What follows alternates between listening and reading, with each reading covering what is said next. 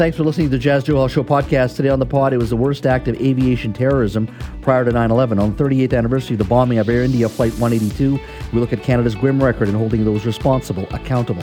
Plus, the NHL axes theme nights during warm-ups, arguing they want to keep the focus on the game. Did the NHL turtle, or is this a much-needed pushback on wokeism? Plus, we look at the long fight to end cosmetic testing on animals as Canada becomes the latest nation to ban the practice. That's all next on the Jas Johal Show podcast. Let's focus on a very important day. Today marks the 38th anniversary of the bombing of Air India Flight 182. Now, on June 23rd, 1985, Air India departed Canada for Delhi, India, with 329 passengers and crew, mostly Canadians of Indian ancestry. They included 82 children under the age of 13. Now, deep in the bowels of the plane, hidden among the checked-in luggage, were two suitcase bombs that would detonate in midair off the coast of Ireland. None of the passengers survived. Now, their tragic fate did not embed themselves deeply in the consciousness of their fellow Canadians either. That, of course, has proven true based on a new Angus Reid Institute poll, which has found that 9 out of 10 Canadians have little or no knowledge of the incident, while 3 out of 5 people under the age of 35 have never even heard of the attack. Now, authorities believe 6 extremists fighting for an independent homeland sabotaged the Boeing 747. Inderjit Singh Reyat is the only person who has been convicted in relation to the bombing. Joining me now is a journalist who has covered this story from day one. Kim Bolan is an investigative reporter for the Vancouver Sun. Kim, thank you for speaking to us today. My pleasure. For someone who's covered this story extensively, what does today mean for you?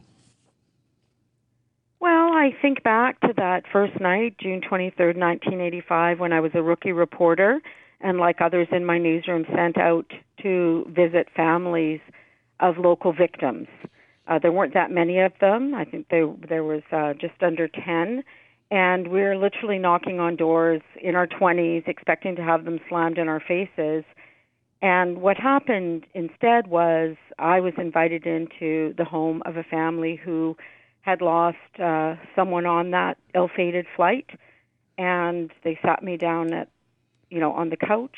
They served me chai and told me about their relative as devastated family members were weeping all around me. It was very, very profound, and right away it showed the impact of this terrible tragedy on that family and on so many other families around the world. Mm-hmm. Did you think that the story itself and everything that's unfolded, including a court case, a high-profile court case that came from it, that we would still be talking about it at this time, 38 years later? I certainly didn't think we'd be talking about it the way we are talking about it, as something that many Canadians know nothing about or have completely forgotten about. I didn't think we'd be talking about the fact that only one person was convicted and only of manslaughter when we saw 331 people, most of them Canadians of Indian origin, die in this devastating terrorist attack. So, I would have hoped, I think, as a young rookie reporter, that we would be talking about it as part of our history where the people behind it had all been held to account. And, of course, that's not what happened. Mm-hmm. Do you think we're better today when it comes to law enforcement in dealing with these types of threats that sometimes, our law enforcement has not been the best at assessing because of language and culture and many other reasons? But do you think we're better at it today as a country when it comes to law enforcement and assessing threats like this? I hope we would be better, and yes, I think likely we would be.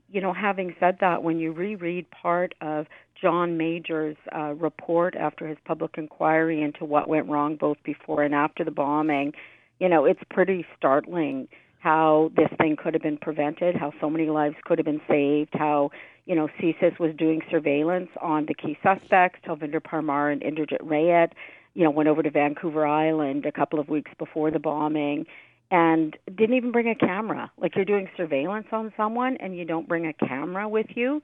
And they, thought that what was in fact a test explosion was a gunshot.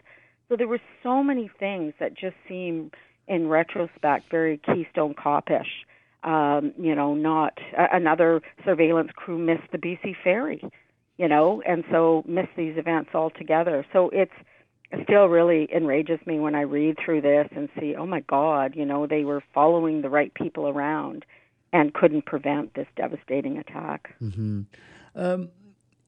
Do you think, I remember years ago I did a feature on a gentleman named Chandrasun Kuratri who used to live in Nanaimo and then he lived in Ottawa, but he lost his wife and two children, young kids, and he ended up selling everything and moving back to India where he started a hospital that does cataract surgeries and a school as well, educating young kids, named after his kids, named after his wife, and trying to find purpose in his life after such a tragedy. An amazing man. I have met him. Yeah, remarkable what he was able to accomplish. Yeah, he lives on the east coast of India. I spent a week with him filming, and just a phenomenal man. But there are many.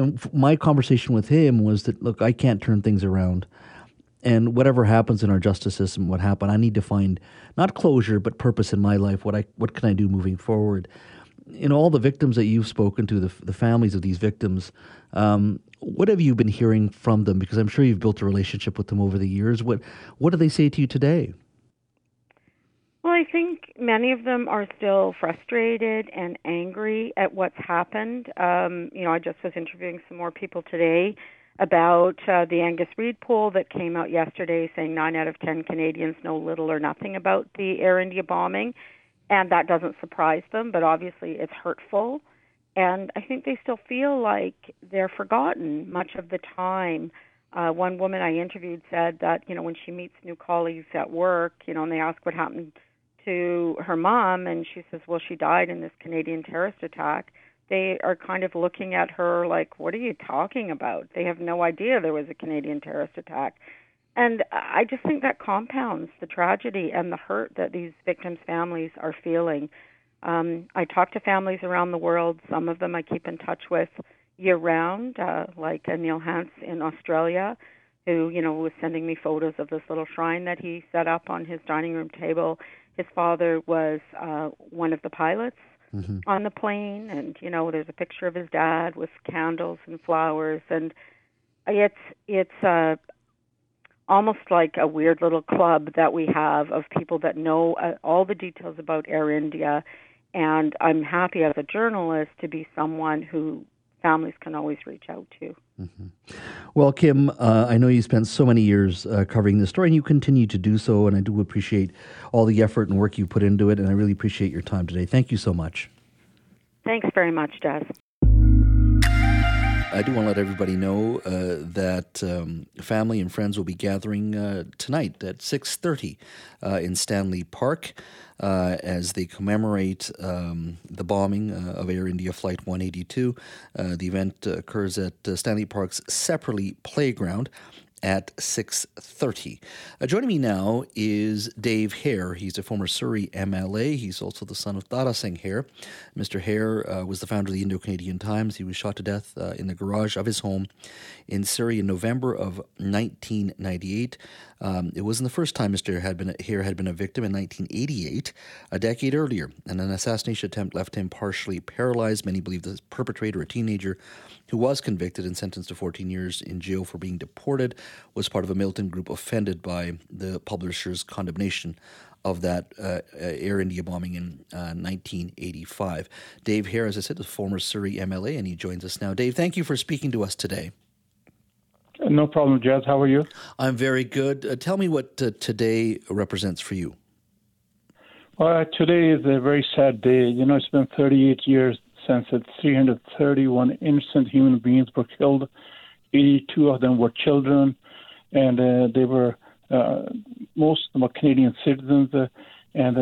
These people had nothing to do with any politics. They didn't say anything wrong against anybody. They were just enjoying their time, going to meet their families in India. Two baggage handlers were in Tokyo Narita Airport. That the bomb went off a little early. Otherwise, that was intended to go to second area, connect to Air India flight. That would have killed probably another 329 people.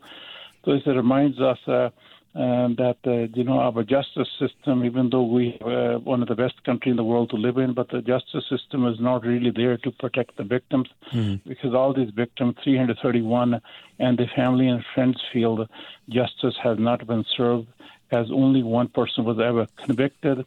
And later on, he made a deal with the prosecution that he will testify the information he had, and he got only 5 years for killing 29 people, the Air India bombing, and then he lied at the stand when he got there to testify, and the judge said he lied. Then later on, he got 9 more for lying.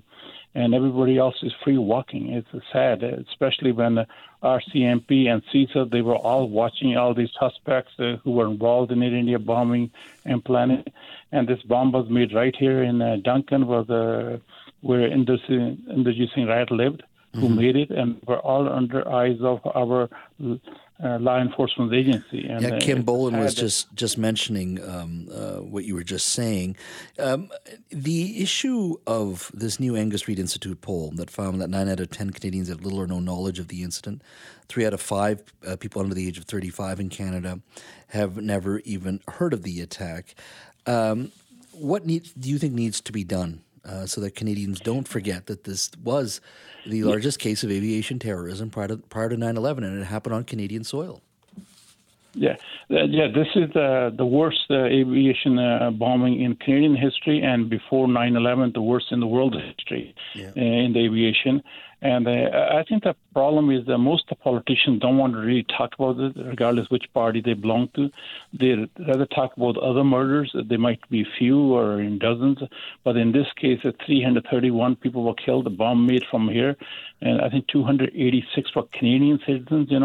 And but mostly it's very difficult to get the politicians to talk about it, and because they think they might offend some people who might have supported some of the people who were accused of being involved in the Air India bombing, and so nobody covers it. It's not in schools. It's really not in anybody else. When you talk about it, even when the anniversary of Air India Memorial comes up, very little time is given by the politicians at our level to really talk about it. When other tragedy that had happened before, people had died, they run after trying to get ahead of each other to make the biggest statement possible, the loudest statement possible, so they can be heard. But in Air India case, for the longest time, Canadian government thought it was India's problem, even though the bomb was made here, put in the airplane here, and most people killed were Canadians. And I think that is part of the problem. And as long as I've been alive, I'm going to continue to remind people about this sad day, and then keep remembering and then praying for all those victims and the families, and hopefully people will remember, and like yourself and some of the media have talked about it today.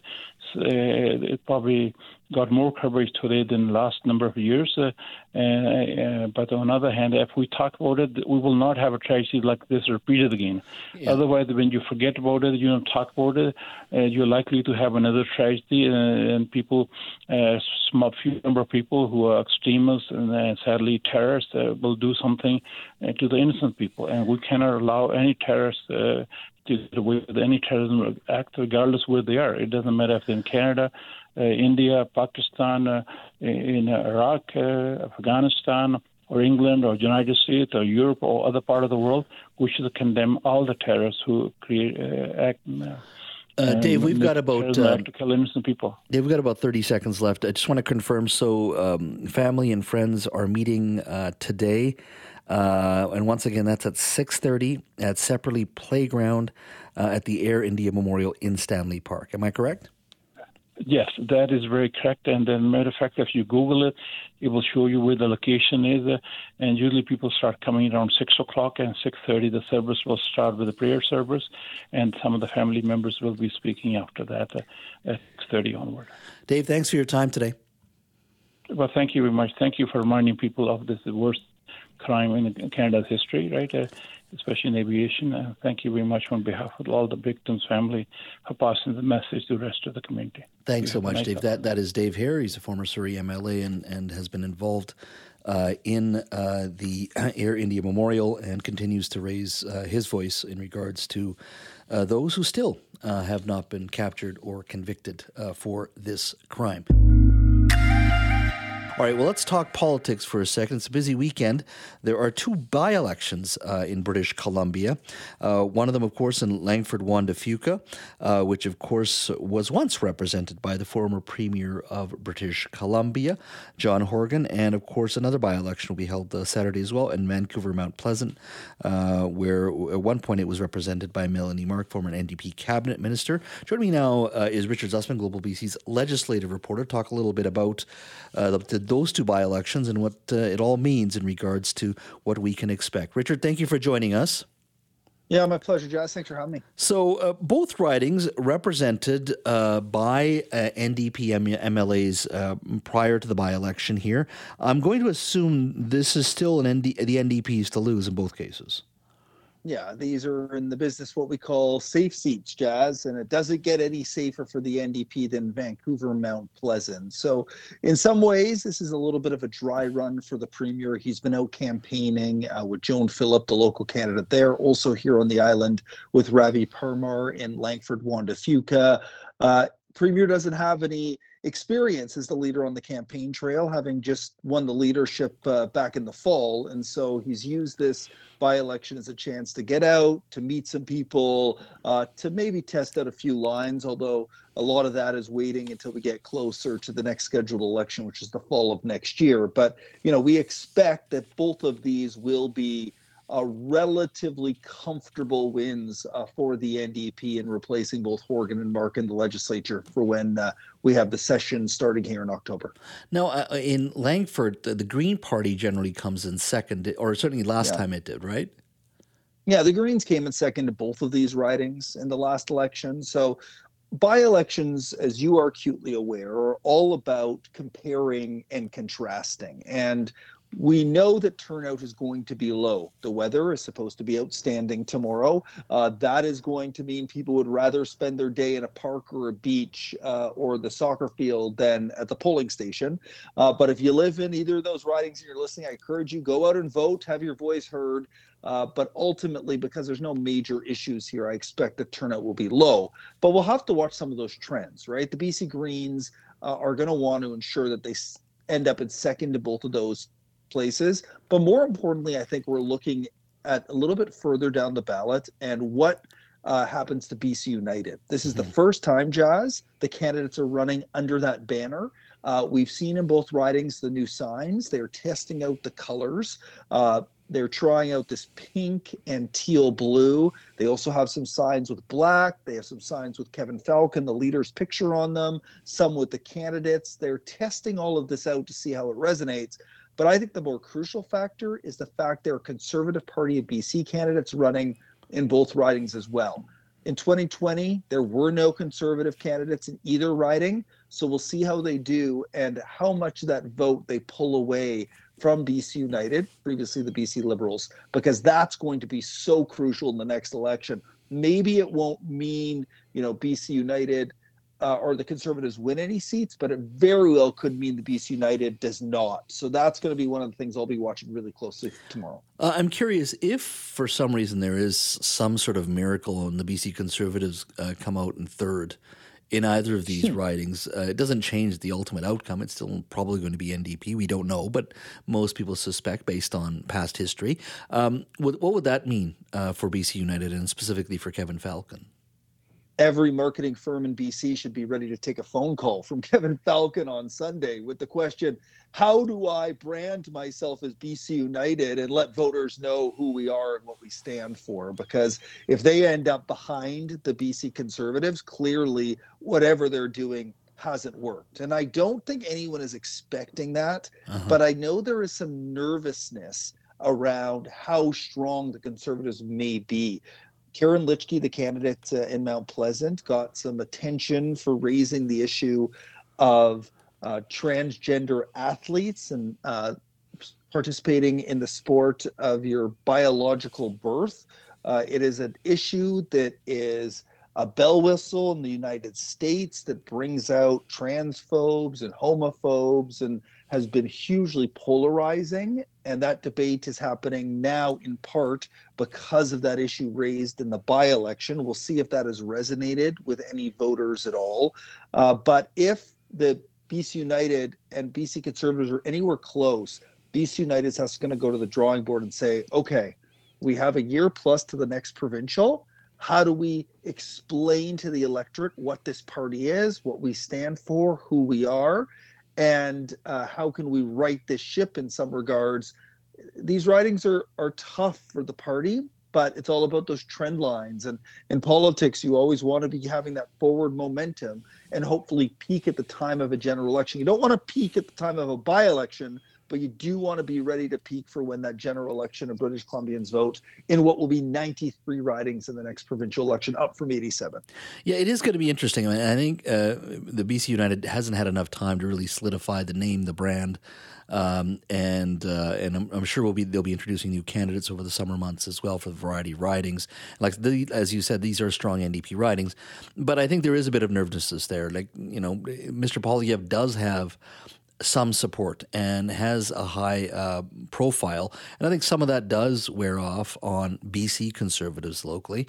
How much, I don't know, but there certainly will be a little bit. But I think everybody will be looking at the outcome and sort of take a look at in regards to what this means moving forward. But I think that with the barbecue season coming in politics, and then, of course, I think the BC United will be unveiling new candidates in the next few months. So it's going to be very interesting because the drumbeat now begins for the provincial election. One could argue also, Richard, when you look at the issues of affordability, of housing, of crime, there's a lot of churn out there. People are not happy with the prices when it comes to everyday living. They're not happy with the fact that housing costs have gone up.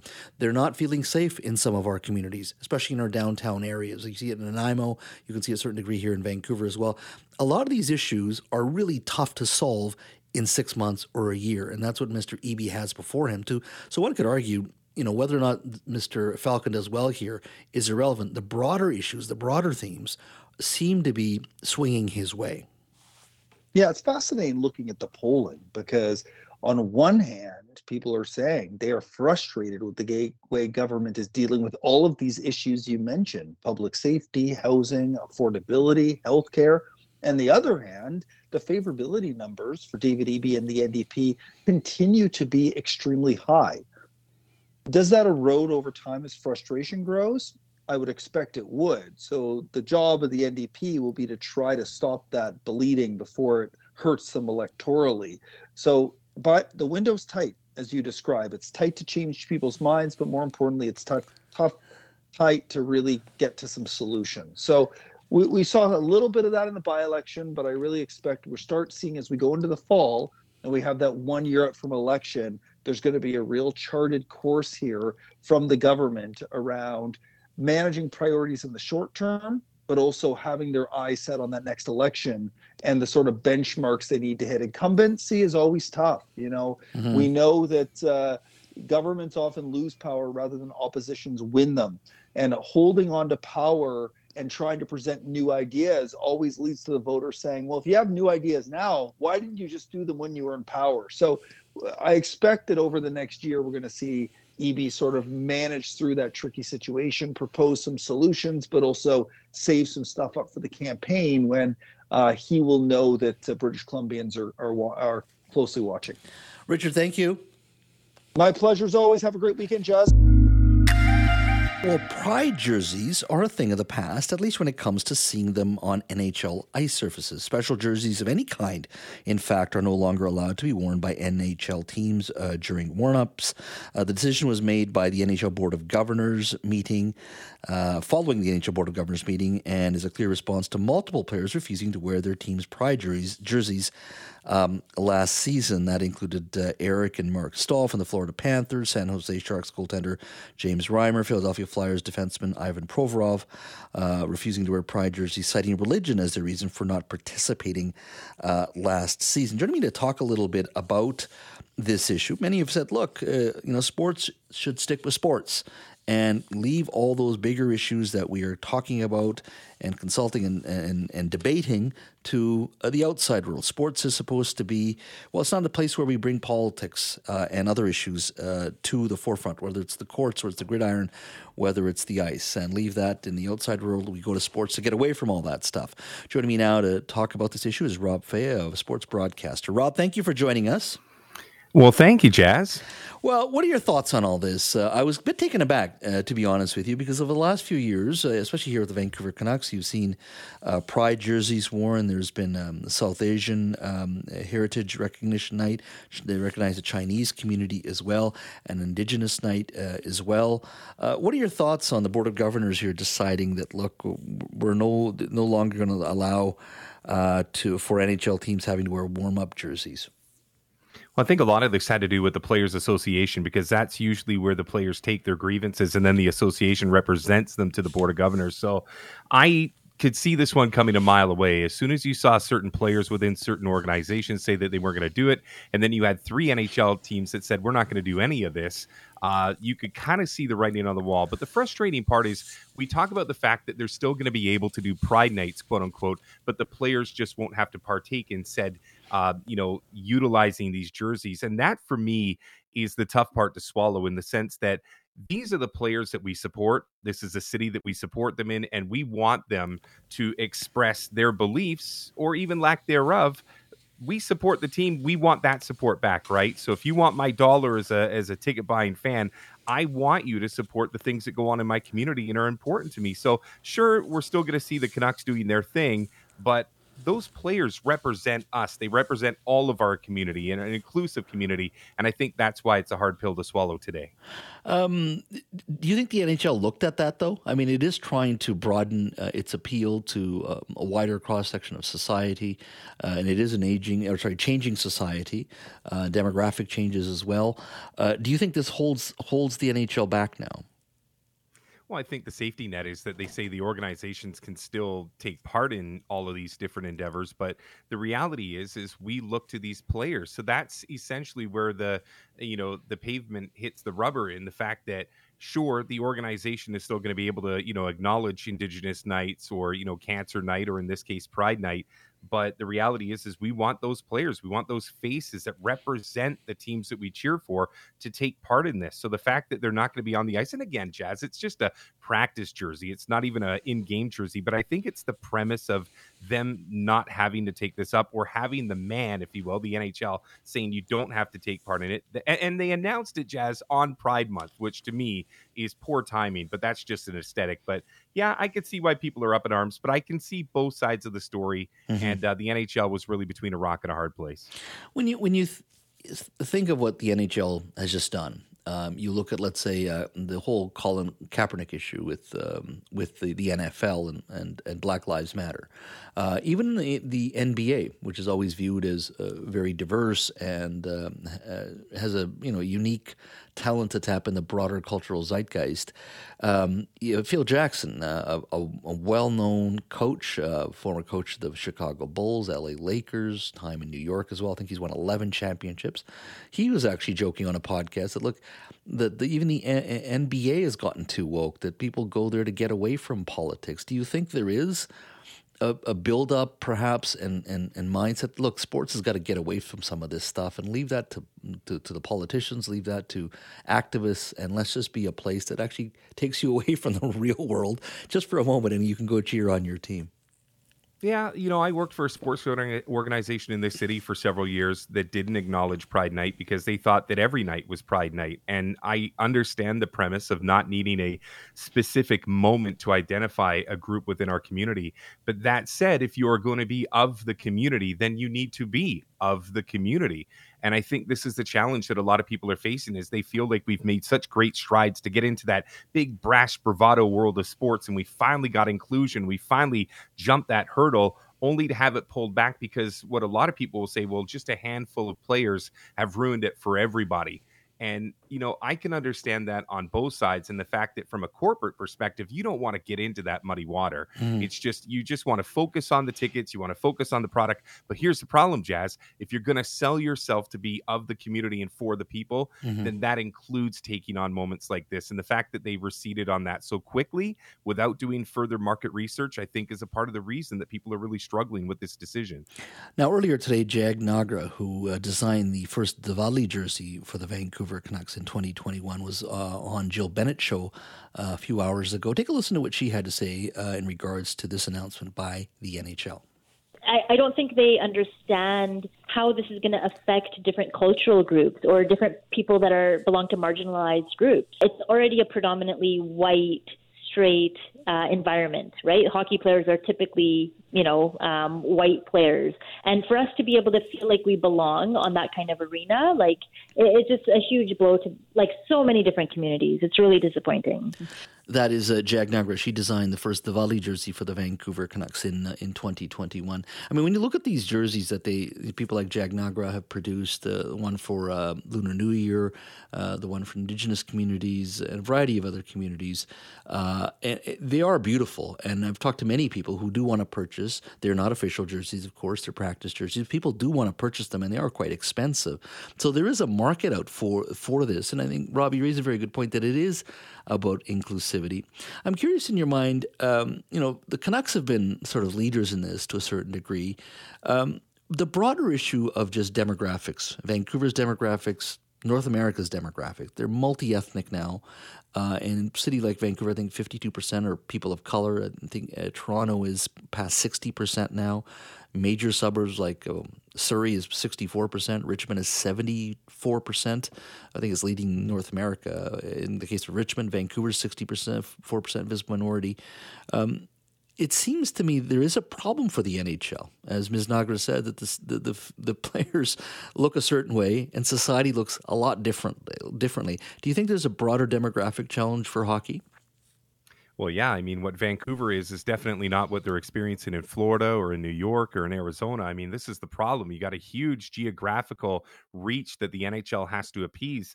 And I look at Vancouver, for example, and the first thing that I thought when I heard this announcement is like, cool, they're not going to wear the practice jerseys. What's the workaround?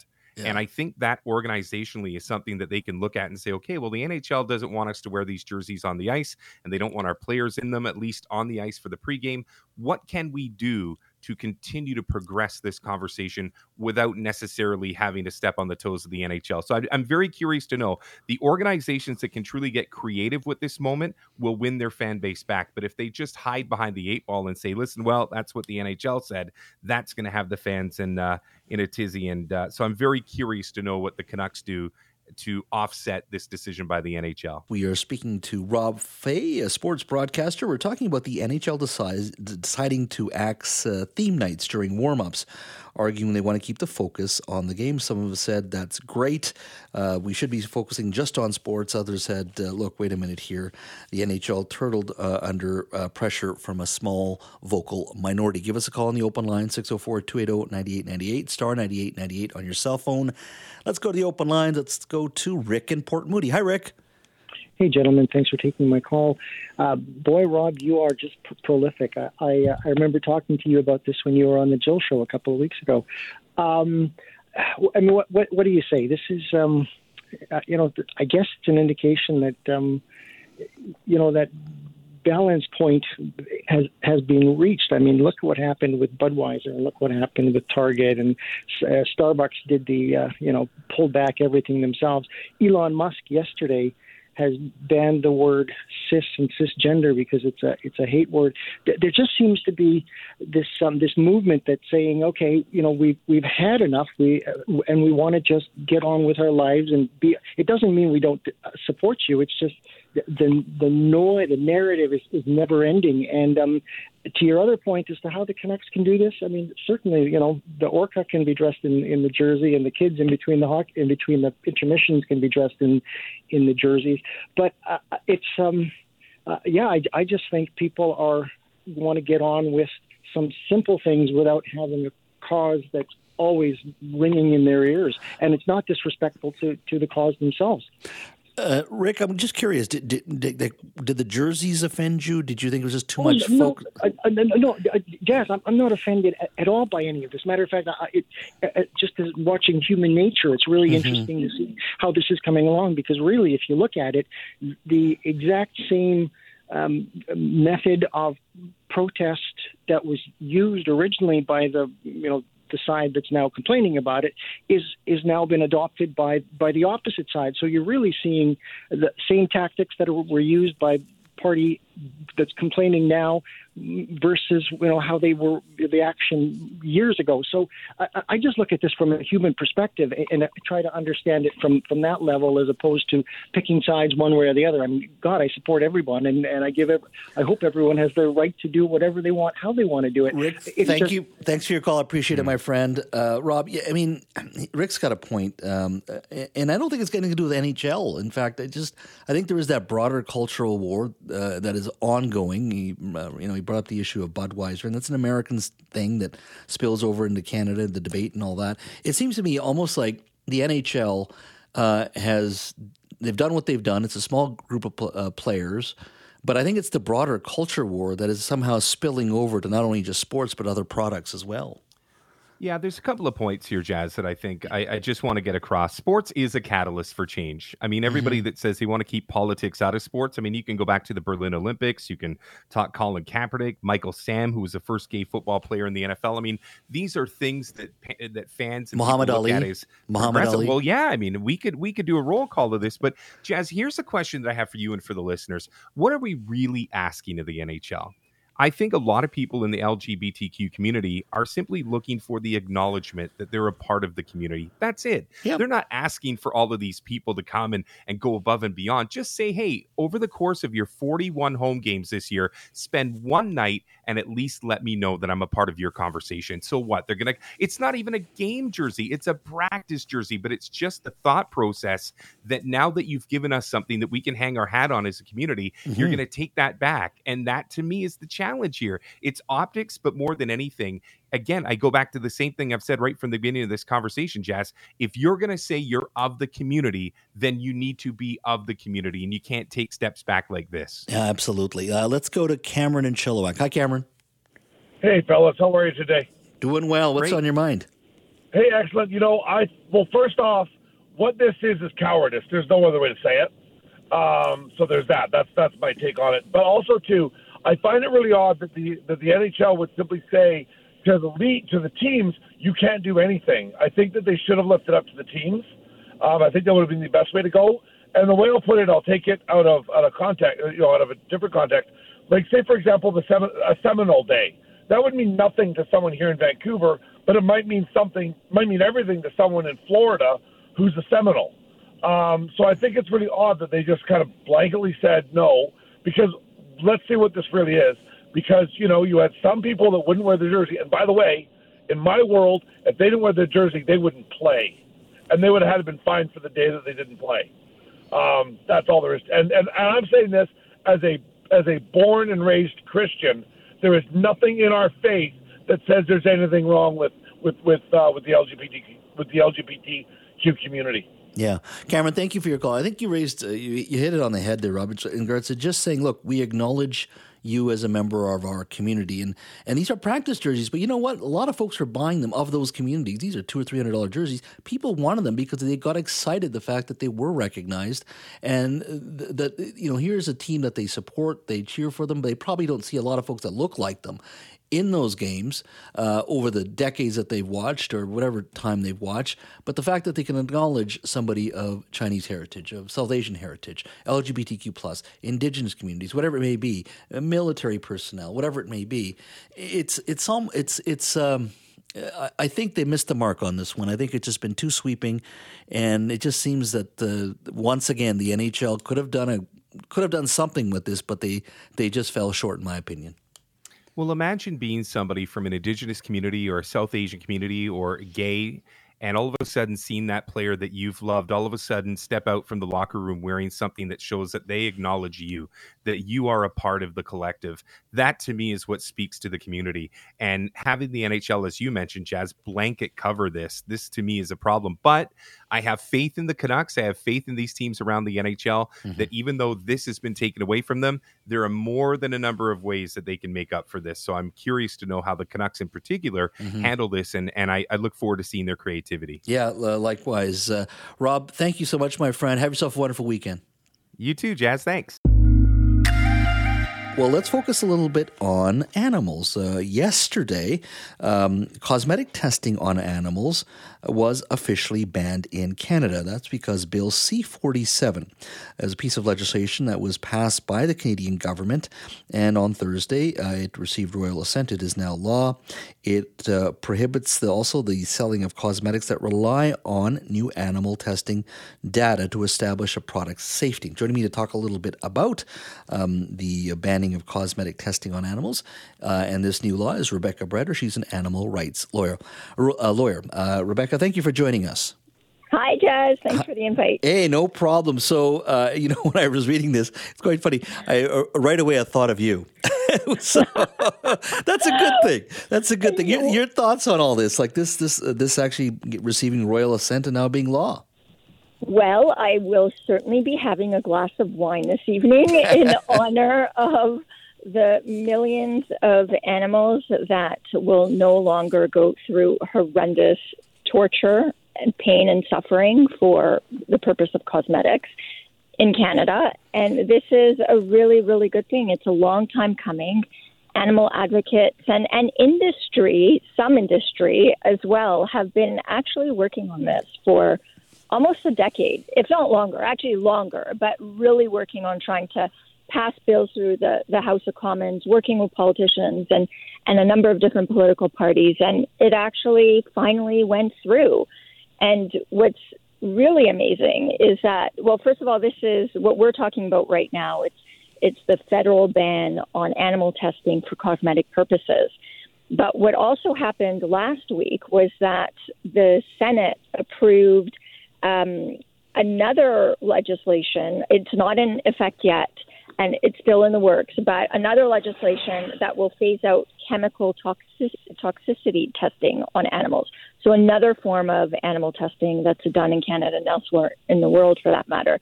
So together, these laws are literally going to be saving millions of animals a year in Canada from going through things that you cannot even imagine animals go through on a daily basis. Why has it taken this long in your mind? Well, it's a really good question, a bit loaded question, because for this particular ban, I think, in all seriousness, it wasn't easy for the government to do, as easy as some of us in the animal rights movement may think, come on, just ban it. Yeah. But there are a lot of stakeholders. There are a number of different industry stakeholders as well. And what's important is, I think, yes, it took a long time, but the government more or less got it right. It's not a perfect law, but what this legislation does is it bans not only the testing itself, but the selling of cosmetics that were tested on animals. And reading through the actual legislation as well, what's really interesting is that, I was trying to find, okay, where are the loopholes? And I'm sure those will become, there will be some eventually. But right now, one of the things that we cared about a lot was also, well, what about when we sell, like in the companies in Canada, sell to places outside of Canada? What about then? Well, there's provisions in here that prohibits that as well. And it prohibits what a lot of companies were doing as well, is that they were, I'm sure you've seen the little rabbit sticker on products in stores that cruelty free. Well, a lot of companies were putting that on, but what they were doing is that although they technically didn't have a lab themselves, they hired contractors or subcontractors to test their products on animals. Well, right now there's a provision in there that if there is any kind of, you're not allowed to mislabel or to falsely advertise that your product was tested on animals if it wasn't. And if the government wants to look into it, there's a provision in there that allows the government to do that. And the company has to prove to the government that their product actually wasn't tested. So it's legislation that was actually thought through pretty well. With input from a variety of stakeholders. What happens to the cosmetics industry now in regards to testing of their products? Have they, in the past, in the near past, talked about what other things they can do to test their products without having to test on animals? Yes, and there are definitely alternatives. In the 21st century, there are non-animal testing alternatives, and they are still being developed. There are many that have been tested and tried successfully. I mean, there are things like computational models that really try to emulate human biology in a petri dish. So, for example, making human skin in vitro. The technology is there to do that, so that you don't have to test on mice and rats and guinea pigs and dogs and primates anymore to get the results that you need. And what people really need to understand is that well-known, reputable scientists have been saying for years that testing on animals is actually dangerous for human health, because the vast majority of testing that's done on animals fails in human clinical trials. It's been such a part of our culture around the world to test on animals that it's just the way it's been done. But it doesn't have to be done like that anymore, especially when we have modern technology that provides safe and better outcomes for human health. Yeah. A great day, that's for sure. Rebecca, thank you so much for your time. Have yourself a wonderful weekend. Thank you. You too.